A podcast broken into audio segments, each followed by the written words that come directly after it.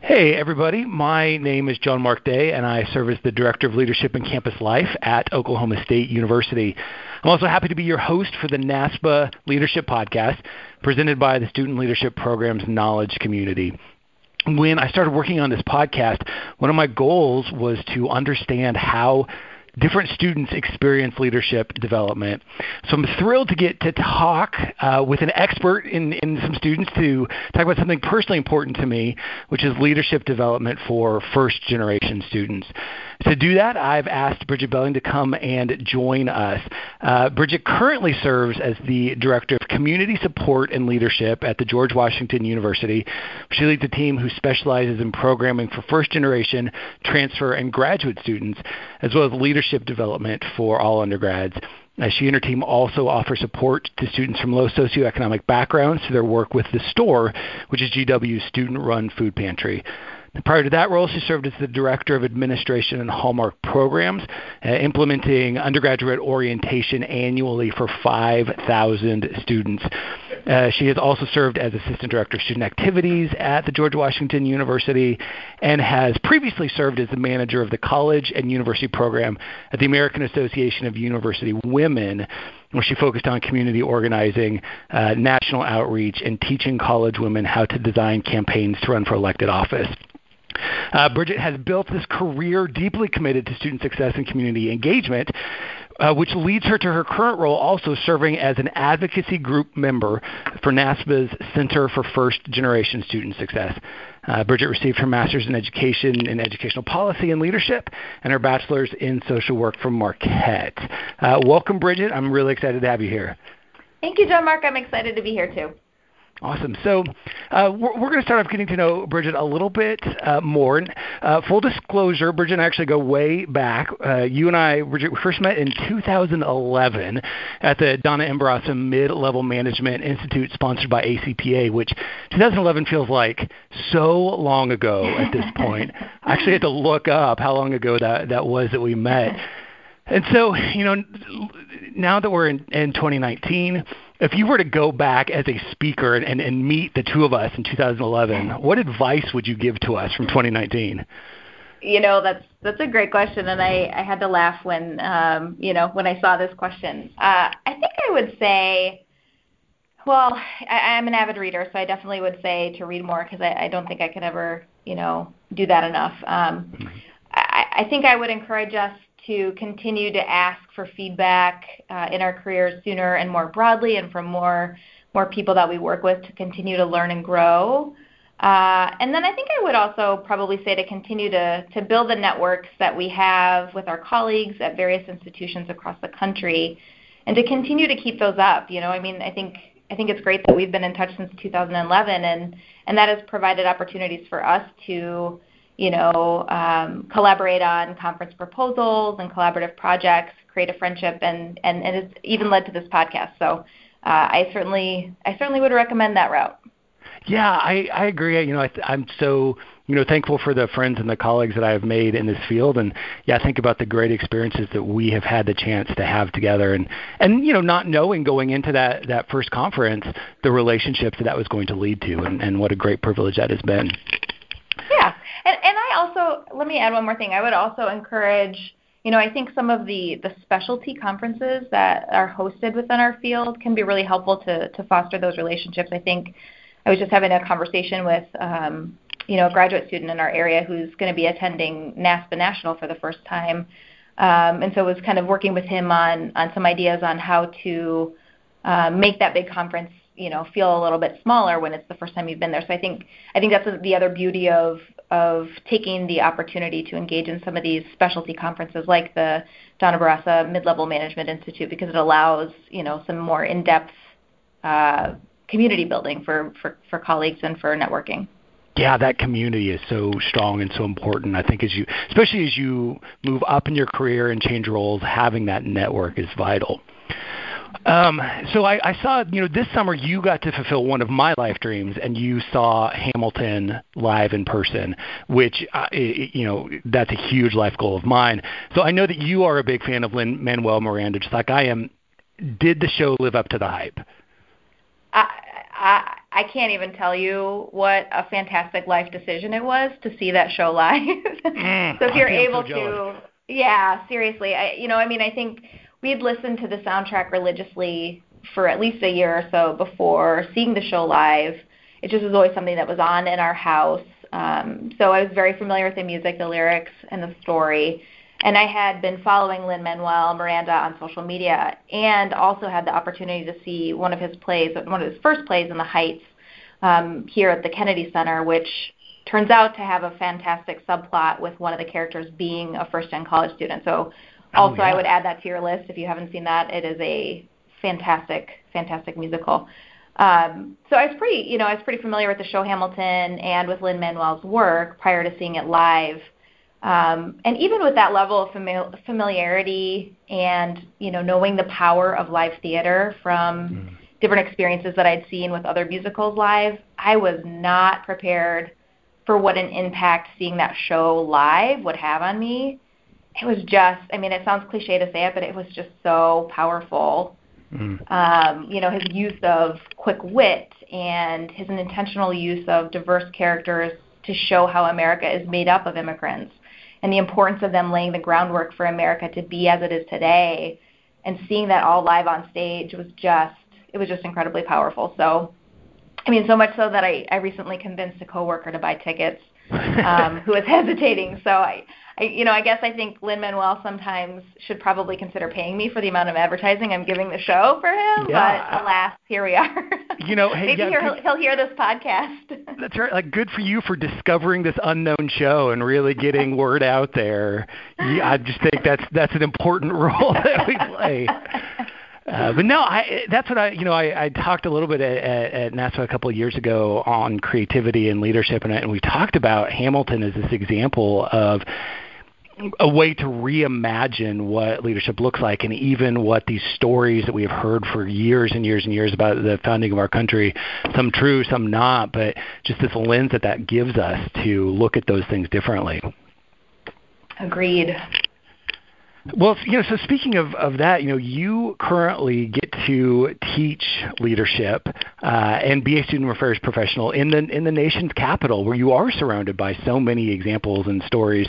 What's it like being a student affairs professional and teaching leadership in Washington D.C.? I mean, never a dull moment. Certainly, certainly comes to mind.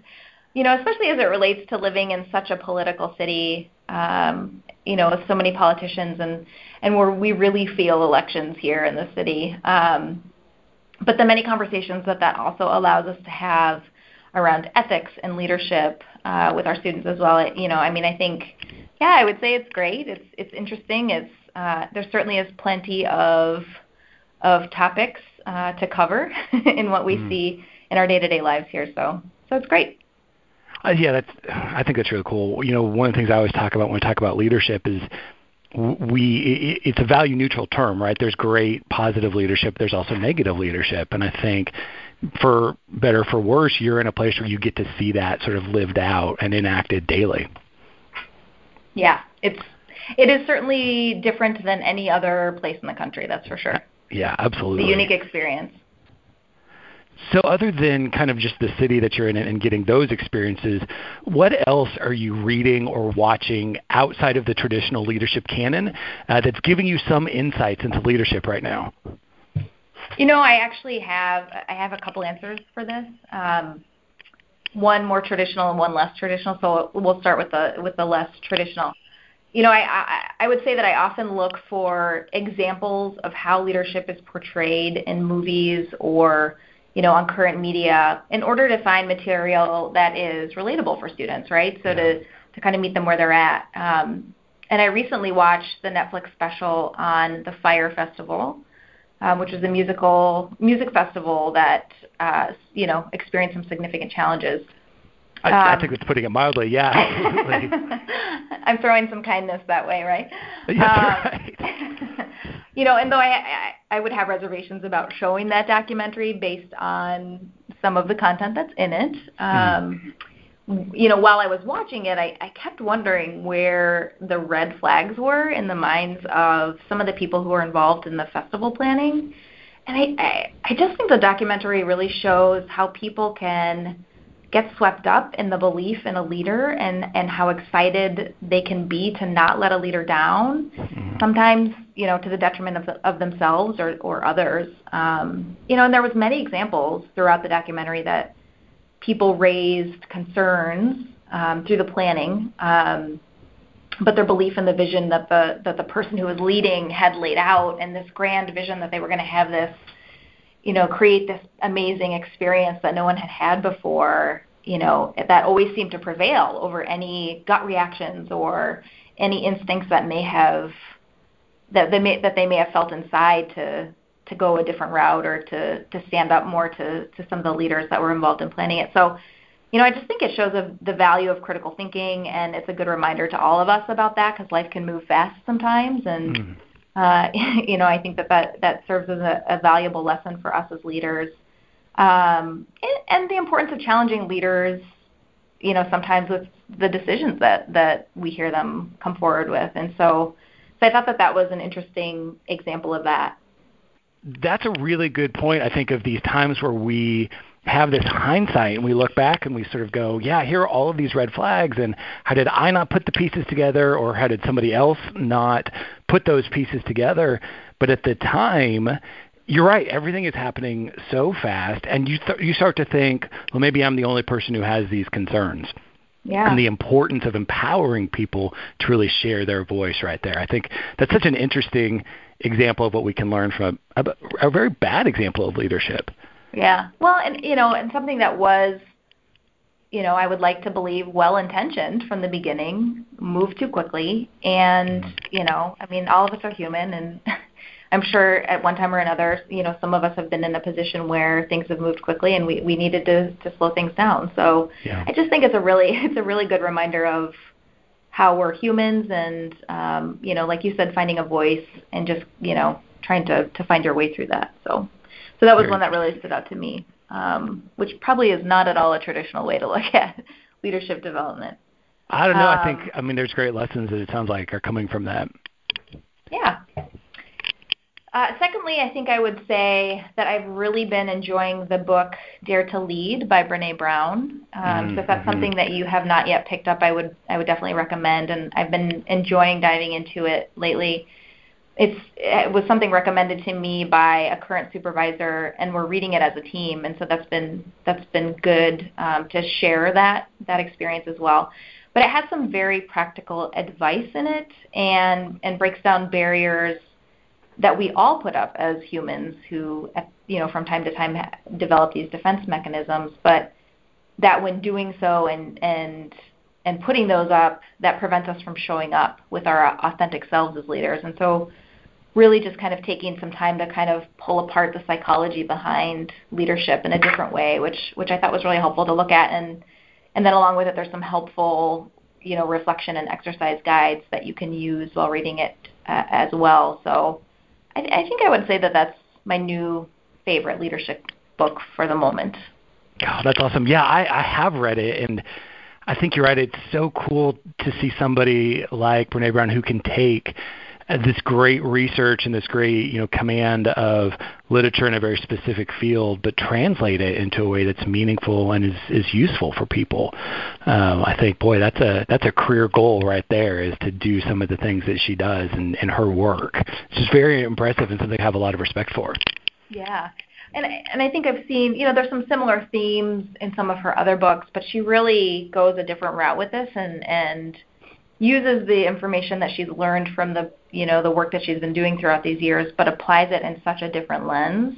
Hmm. Um, and you can really see how you know the work that she's done um, through her field, and then how she's gone out and, and lectured on that in corporate America and, and in various settings, has led her to this new place of of evolution of thinking around leadership and psychology, and how that all you know how we as humans are are sometimes a little bit messy with that and and how to kind of break that apart when you're looking at how to grow as a leader. So I think it's it's a nice it's a nice tool to have. Yeah, absolutely. Well, so let's switch gears a little bit and, and talk about this leadership development idea for first generation students. Uh, start off, Bridget, just define that term for us. What does it mean to be a first generation student? How, how do we define that, and what do we know about supporting those students? Right. So, so the definition that is most commonly used, according to the, the a recent NASPA landscape analysis about first gen programs, um, is that neither parent or guardian earned a four-year college degree. And that is hmm. also how the common application that's used in many college admissions processes defines it as well. So current estimates from the U.S. Department of Education note that 33% of currently enrolled undergraduates are first generation students. So that gives us a little bit of sense of the landscape nationally. And we see a lot of diversity within the first within and among the first generation students.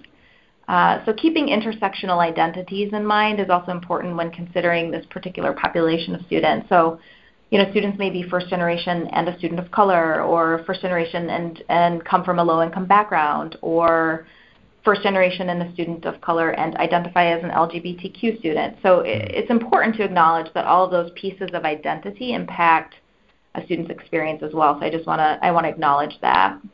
Yeah, absolutely. Yeah.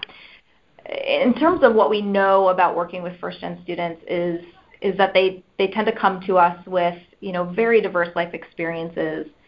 And as a result diverse strengths and incredible resilience that that they've developed based on those life experiences that they've had you know prior to coming to college.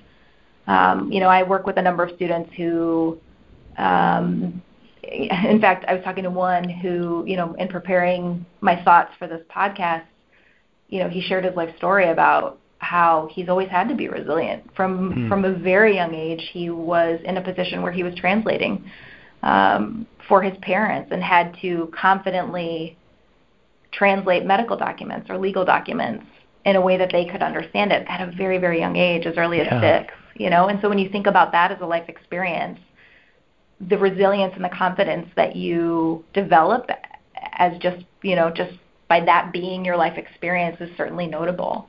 Absolutely, um, and, and I, um, I would think too, you know, this idea of responsibility, uh, you know, sort of mm-hmm. your place in, in the in the world and your role, uh, yeah, and it, that confidence that that leads to, um, I think is is a valuable experience, but also a challenge for our students.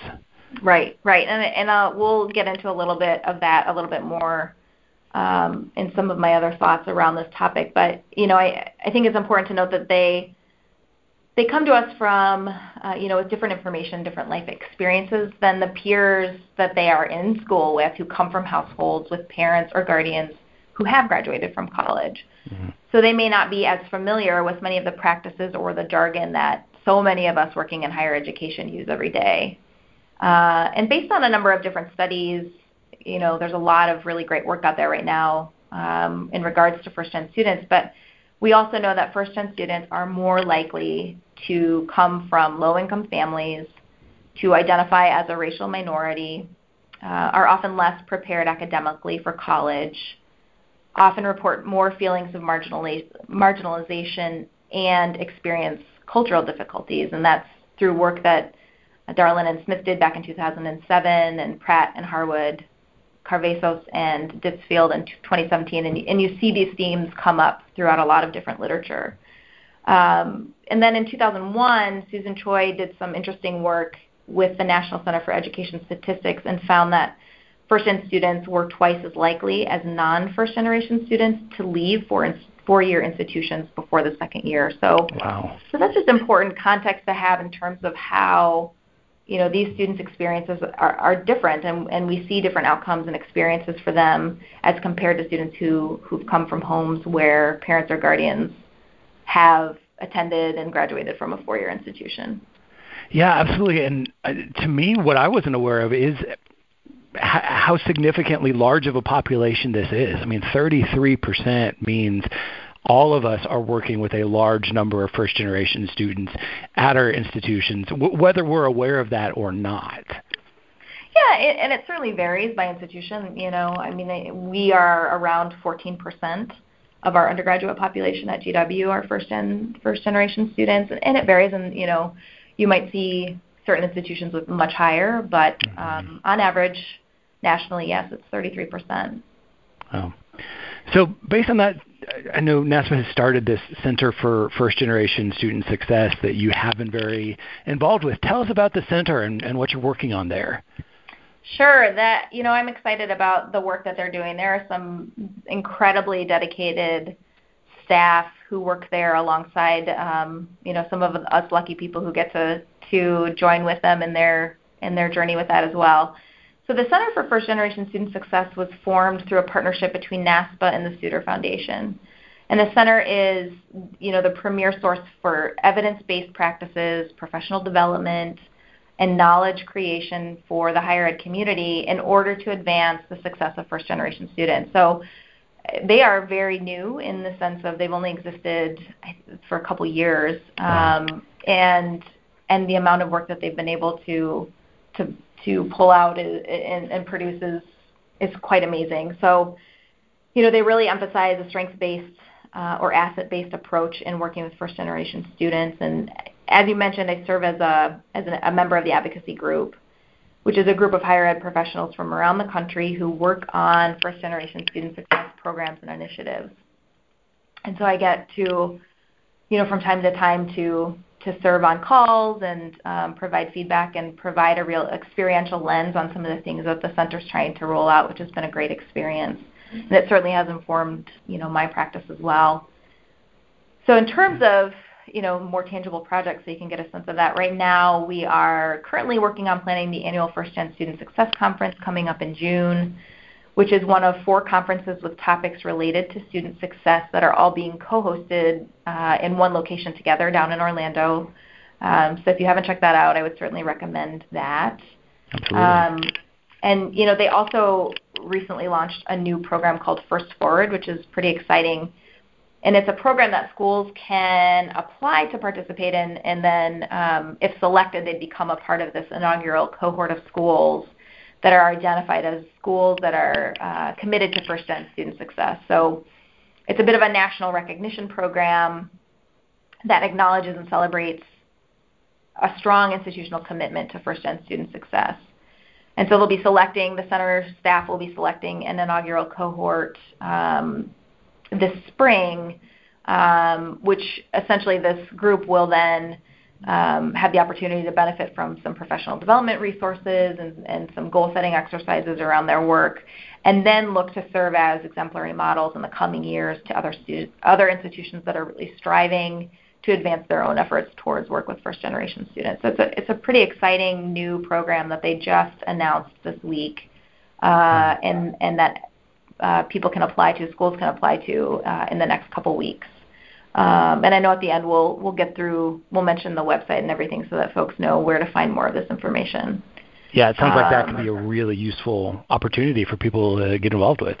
Yeah, and I think it's great in the sense of, you know, I mentioned before the the national landscape survey that the center had conducted, and they really found quite a variety of of institutions who are offering such a wide array of programming, and so it's a real opportunity to, to get connected to other schools that are doing that work. So something to look out for.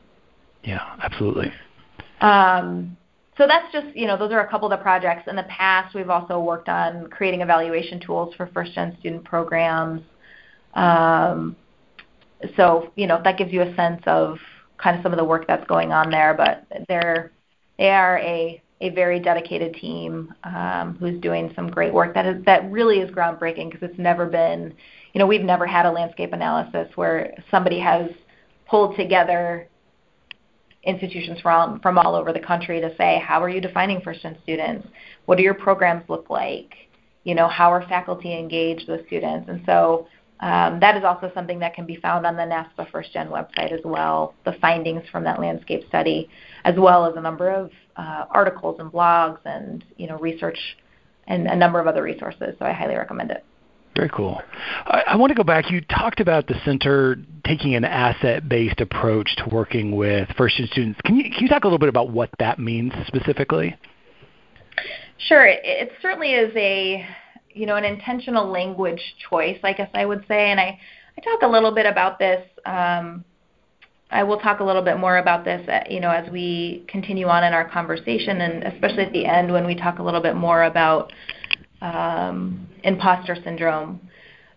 But really, what it is is is acknowledging acknowledging the strengths and keeping that ever present in our mind about the unique and diverse and rich experiences that first gen students bring with them to their college experience and honoring that in a way that you know the way that we talk about it at GW is really it is our hope that we are partnering with you as a first gen student and the, the unique experiences and diversity of life experiences that you bring. We see those as strengths, and what we hope to do is partner with you to connect you with information and really help you find the best version of yourself while you're here. And so I think that's a little example, you know, of how we've applied that concept of of asset uh, asset based thinking.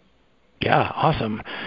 What else are things for us as leadership educators when we're working to uh, help first generation students grow as leaders? What are other important considerations for us to keep in mind? You know, I certainly would encourage a, couple different things when thinking about leadership development in first gen students.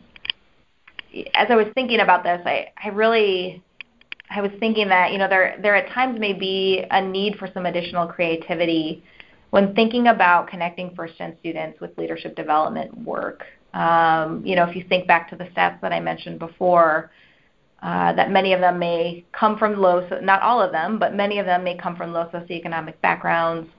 Um, you know that that means that they may also have a tendency to work more hours than their continuing generation peers. Mm-hmm. And then if you couple that with data that we have about first-gen students typically participating in student organization activities at lower rates than continuing generation peers, it's really important to realize that they may not be showing up to traditional leadership programs that most schools host in the same numbers or in the same ways that their continuing generation peers are. Uh, so just really being cognizant that there that there may be a need to find opportunities to incorporate leadership development with them in day-to-day conversations when they're in our offices. And so I mm-hmm. think, you know, we have really found that through the relationships that we build with them when they come in for a question about financial aid or inquiring about student organizations or you know if they're struggling with a test that they just took and they want somebody to talk to about that having those conversations is what first lays important groundwork to be able to build relationships with them to then open the door to have some more developmental conversations down the road that we can infuse leadership in. Um, so I think that, that is, that's an important an important realization that is something to think about in terms of working with students, first gen students in leadership yeah, thinking about how we can incorporate this leadership education into every conversation, not just saying we're going to have a program, but how do you do it through that relationship? I think yeah, yeah. that sounds really important. And and that's not to say don't don't host the programs, right? Oh, it, sure. It's, it's it's more of a a deeper awareness of what some of the experiences are that students who are first gen, you know, live from day to day, and recognizing that that again, going back to the concept I mentioned before, we we need to meet them where they're at because they're not always based on things that they have going on in their lives. They may not be able to show up where we are when we're waiting for them, you know, in the room at five o'clock. mm, yeah. um, so being mindful of that, I think, is important. So I was recently talking with a colleague. Uh, her name is Brittany Abraham, and and she is doing great work with first gen students, also here at GW. Um, and and when she and I were sitting down to talk more about what it means to develop leadership in students and, and our experiences with first gen students. Um, spoiler alert, we do have a program proposal in for the NASPA conference in June to talk more about this topic as well. So uh, if we get accepted, you can come hear more from us there. Um, that's, a, that's a good plug. I appreciate that.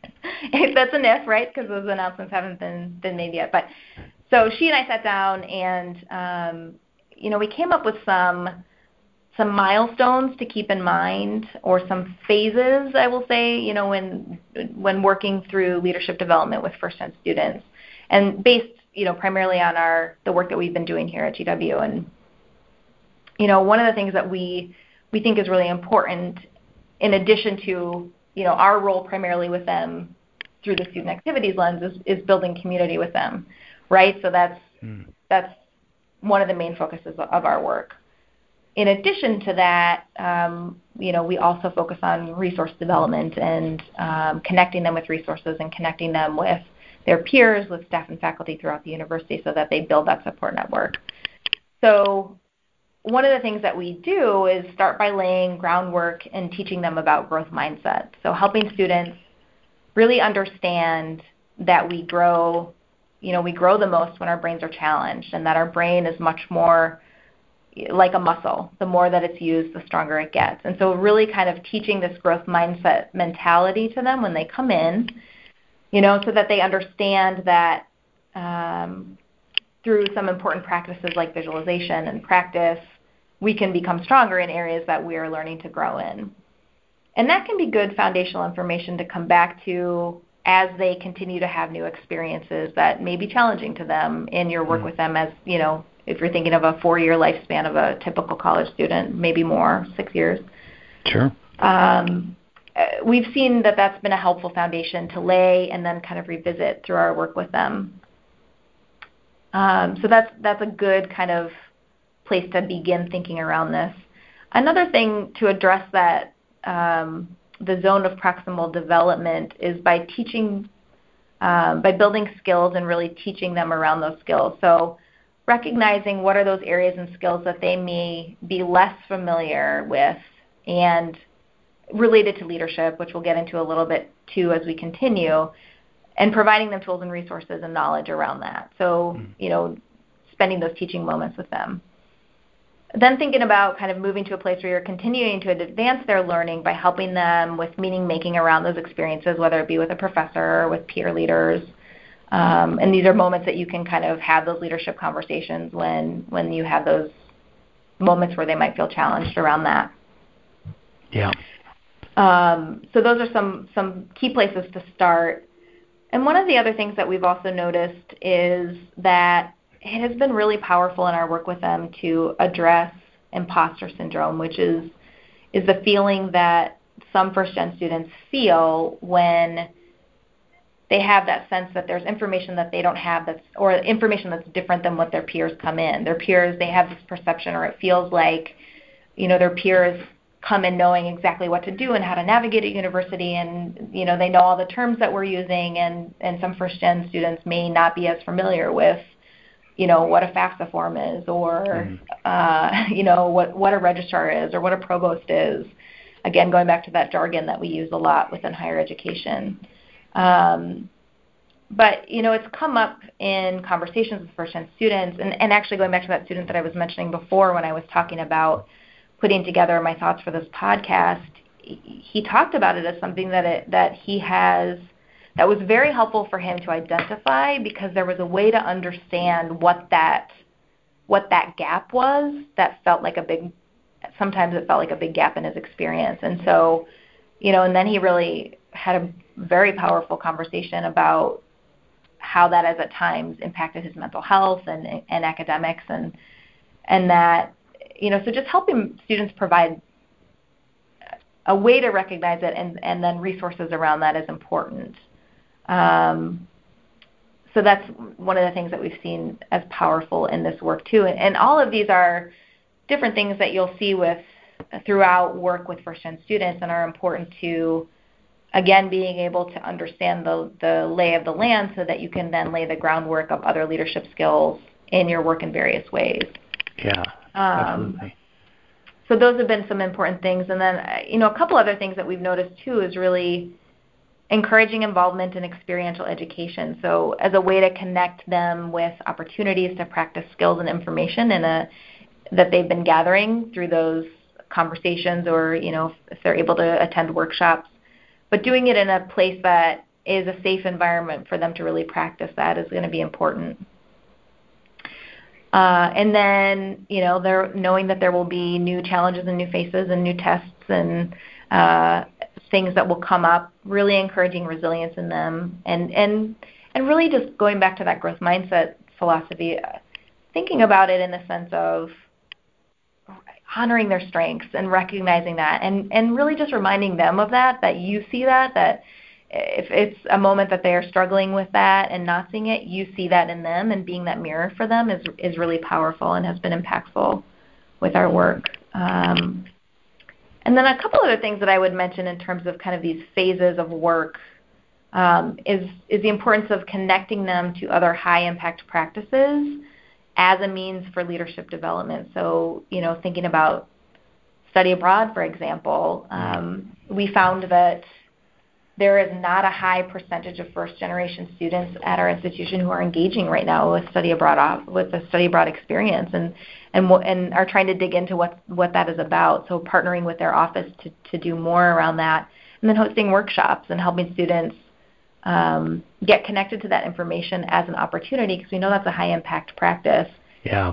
Through which you can learn so much about yourself as a person or as a leader, um, and just knowing how impactful that can be is so important.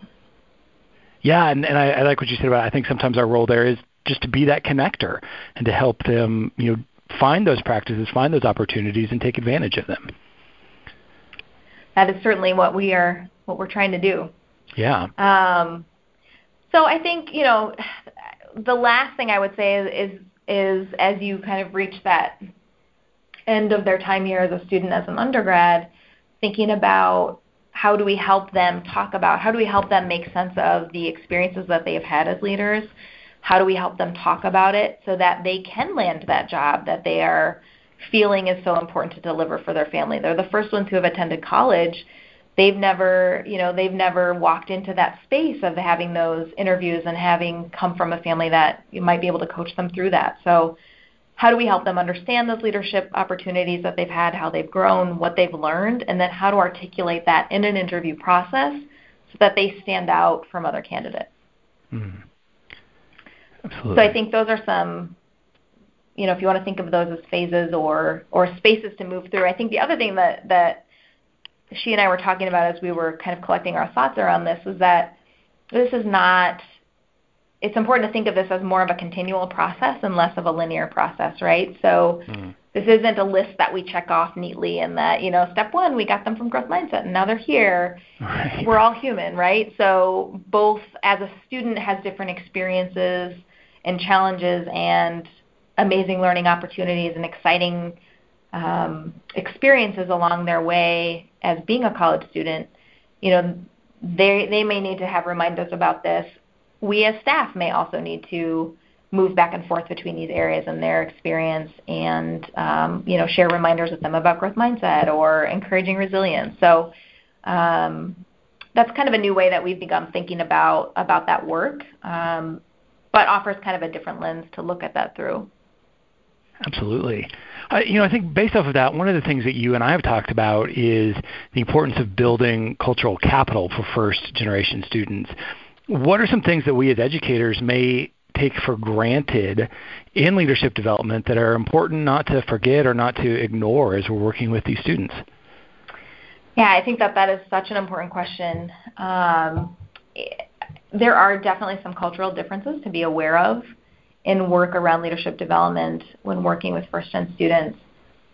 And so bear with me for a second here because one of the things that I often talk about in my work is something that I, I try to show visually, but since we're just having a conversation, um, I don't have the opportunity to, to give you a visual on this. So bear with me. I'll try to, be a good, try to uh, use good that word. exercise in imagination. Yeah. so if you were to imagine a scale from A to Z, and that you know each letter is a different point on that scale or a different point from A to Z.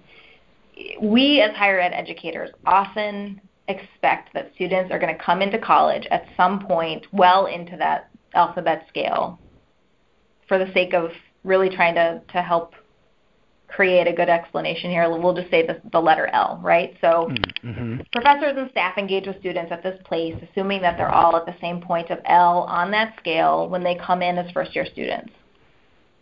However, what we see experientially with many of our first gen students who are coming from families in which college is not a norm, they may be entering the conversation at a different point, say, you know, maybe E on the scale. Yeah. And when that happens, you know what's happening is that they're they it's it's more of a challenge to be fully present about the conversation that's happening at point L because they're trying to fill in all the points between E and L um, that that they perceive that their peers have and that they don't, and so that's where some of that imposter syndrome comes in. Mm-hmm.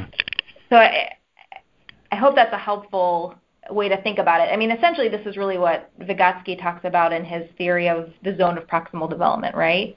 Yeah. Um, it's just kind of a different way to, to, to conceptualize it. So, why I think that's important to this work is that it's important for us as higher ed educators to recognize when that's happening, right? And meet students where they are at and, and meet them where they're at and then fill in some of that information so that they can be fully active at that point of L in the conversation versus E. Yeah, and I think one of the challenges that any of us who have done work with first year students can can relate to is, you know, it would make life really easy if the you know, Center for First Generation Student Success could come out and say every first generation student enters at point E, and so you just need to design your program at that. But that's right. that's not the case, right? Some are at C, some might come in at Q, you know, and right, so right, right, uh, right, because we're all human. that's right. Right. Yeah. Yeah. That's why we have jobs, I guess, is to, is to be the people to figure that out. Yeah, so that's good for us some days. Right. yeah.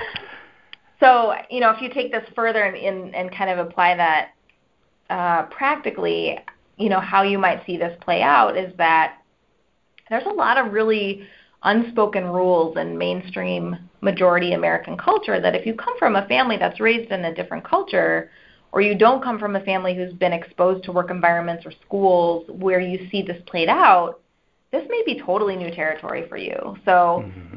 you know, some of the things that we hold up as behaviors that a leadership engage a leader engages in may be new territory for some of these students.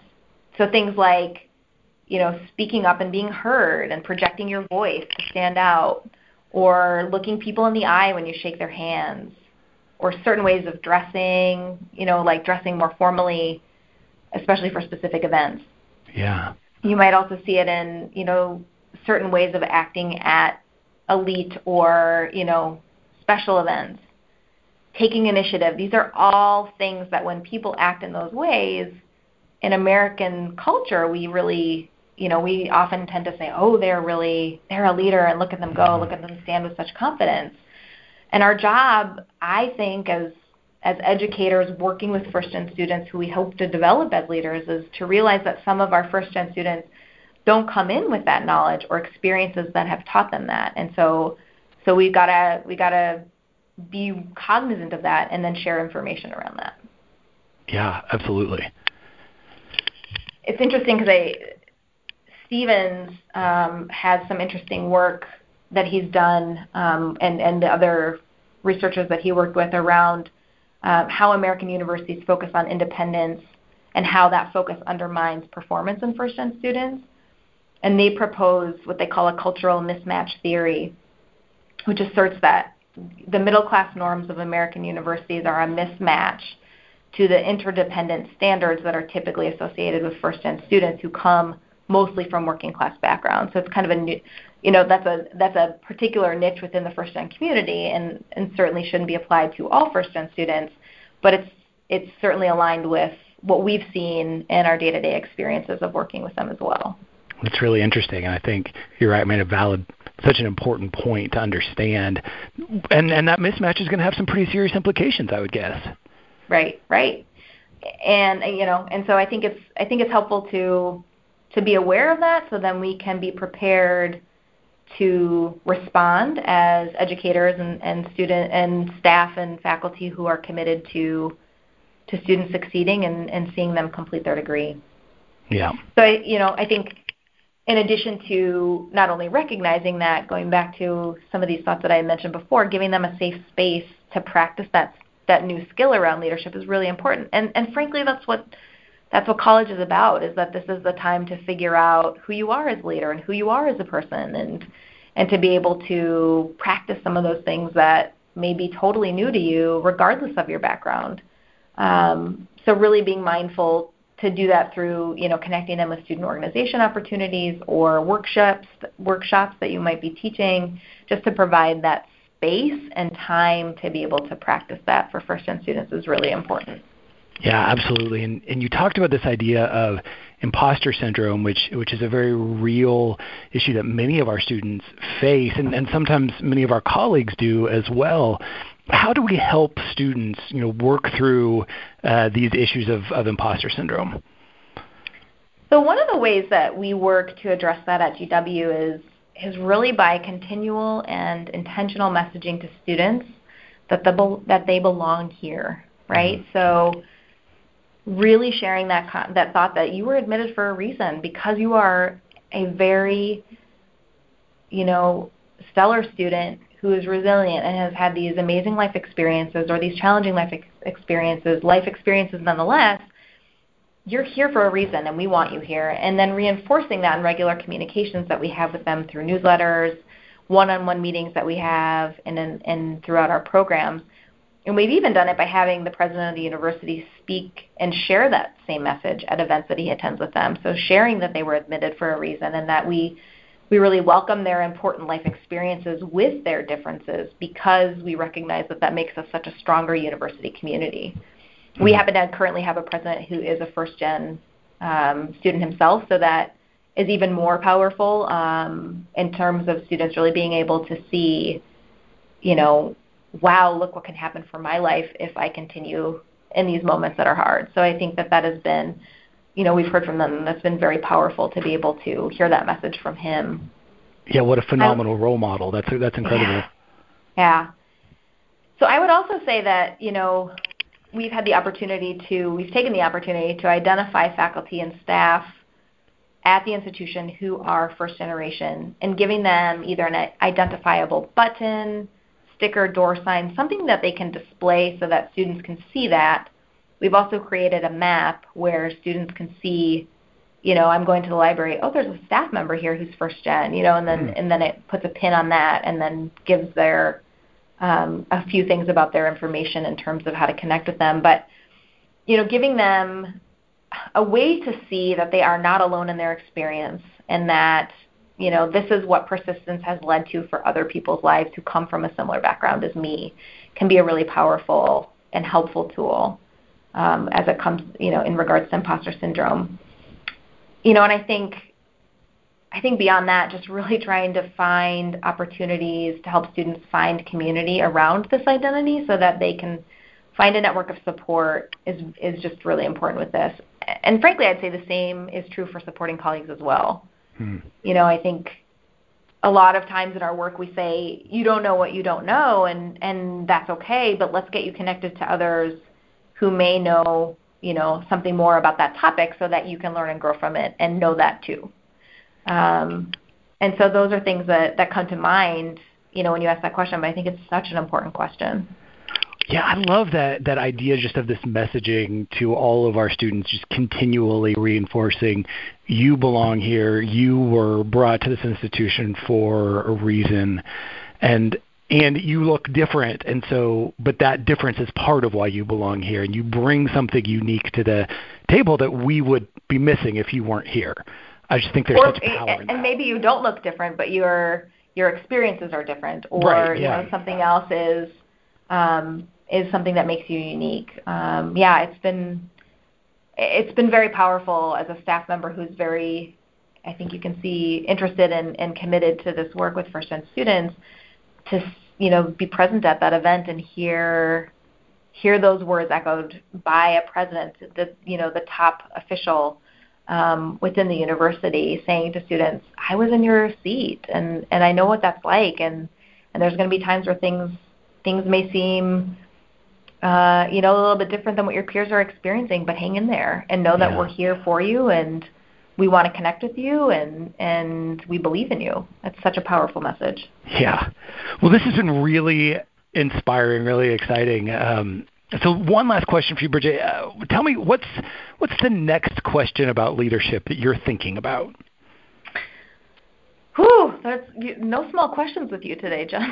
You know, I'm just basically I'm trying to get ideas for future podcasts. This is what we do. So please do my work for me here. I'm glad. Uh, I'm glad you came forward with that because I, I, I I saw through that with that question. I got um, Might as well be transparent, I guess. But yeah. I'm going to set you up with that, so don't worry. awesome. um, yeah, I, very honestly, I, and and it might have a lot to do with my surroundings, as I mentioned earlier in the podcast, of being being where I am in the nation and, and all of the dialogue that goes along with that, but really thinking about how we continue to teach our students about how to be ethical leaders when they have grown up seeing so many Wall Street scandals and political leaders forego ethics in their decision making. Mm, yeah. You know, I'm just really interested in hearing more about that, hearing what other people are doing around that. You know, and it just seems to be an ever evolving and ever present theme in the world today. And and frankly, what we need more of in, in the world, which is, is something that calls both of us to this work, is to is to work with students to help develop them into ethical leaders. Um, yep. So I look forward to uh, hearing more about that on a future podcast. That's great. No, because I, I wish we could say, you know, all of these people have been publicly disgraced, so therefore we don't have to worry about everybody now understands the importance of ethics. But that's right. probably not the reality, right? And so right, exactly. Um, yeah, well, that's a great topic. Well, hey, thanks to everyone for joining us for the NASPA Leadership Podcast, which is presented by the NASPA Student Leadership Programs Knowledge Community. Huge thanks to uh, Bridget Behling for joining us today. Give me a ton to think about. Very exciting uh, and inspirational for this work that we do. Uh, if you are interested in more information about the knowledge community, you can get more information on our social media outlets, including Facebook at facebook.com slash SALead. You can follow us on Twitter at NASPA NASPA SLPKC or on Instagram at NASPA underscore SLPKC. Uh, you can also get connected with me on Twitter or Instagram at John Mark Day, uh, or you can connect with Bridget on Twitter, which is at BBEHLINGDC. You can also get more information on the NASPA Center for First Gen Student Success at firstgen.naspa.org. And if you are interested in being a guest on the podcast, if you have a great solution to teaching ethics and leadership in an era of Wall Street scandals, or have other ideas for topics or people we should be talking to, uh, we'd love to hear from you. You can email us at naspaleaderpodcast at gmail.com. Uh, Bridget, thank you so much for joining us today. It was so great to talk with you. Thank you. Thank you. This was really, really an interesting and invigorating conversation, so I appreciate it. Absolutely. And, and thanks everybody for listening, and we'll catch you next time.